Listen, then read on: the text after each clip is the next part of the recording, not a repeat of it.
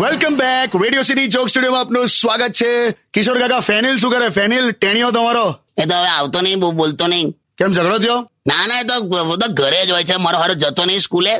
પણ મસ્ત છે નહીં એકદમ ક્યુટ ટેણીઓ? અરે મને તો એને જોઈને મને મારું નાનપણ યાદ આવી જાય. કેવું કેવું? કહું આપણે આમ નાના હતા ત્યારે પેલા સાહેબો પાછું આપણને કેવી હુલ આપે? કેવું તો સમજાય શું? કે એસાઇનમેન્ટ ક્યાં છે તારું એસાઇનમેન્ટ એટલે આપણે શું કરીએ કે સાહેબ ઘરે ભૂલી ગયો. તો કે એમ ખાવાનું ખાવાનું તો ક્યારે ભૂલતા નથી. એસાઇનમેન્ટ ભૂલી જાવ છો. આ સૌથી કોમન વાક્ય હતું. આપણને પણ થાય કલા ભાઈબંધ ખાવાનું ના ખાવ તો ભૂખ લાગે. આમ ખાવું ખાવું ખાવું એવો અવાજ આવે પેટમાંથી. એસાઇનમેન્ટ ના કરીએ તો થોડી હાથમાં ખંજવાળ આવે કોઈ દિવસ. અને તું જોજે યાદ કર અઘરામાં અઘરું જયારે પેપર આવે ને ત્યારે જ તમને ખ્યાલ આવે કે ઓહો કયા ખૂણાની દિવાલમાં ઉપર જાળા લાગ્યા છે કયા પ્લાસ્ટરનો પોપડો ઉખડ્યો છે કઈ દિવાલમાં તિરાડો છે.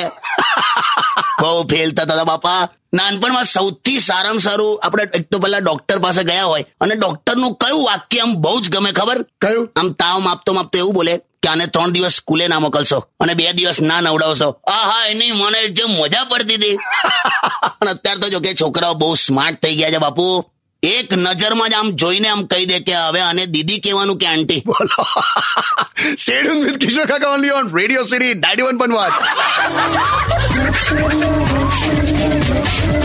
Radio City.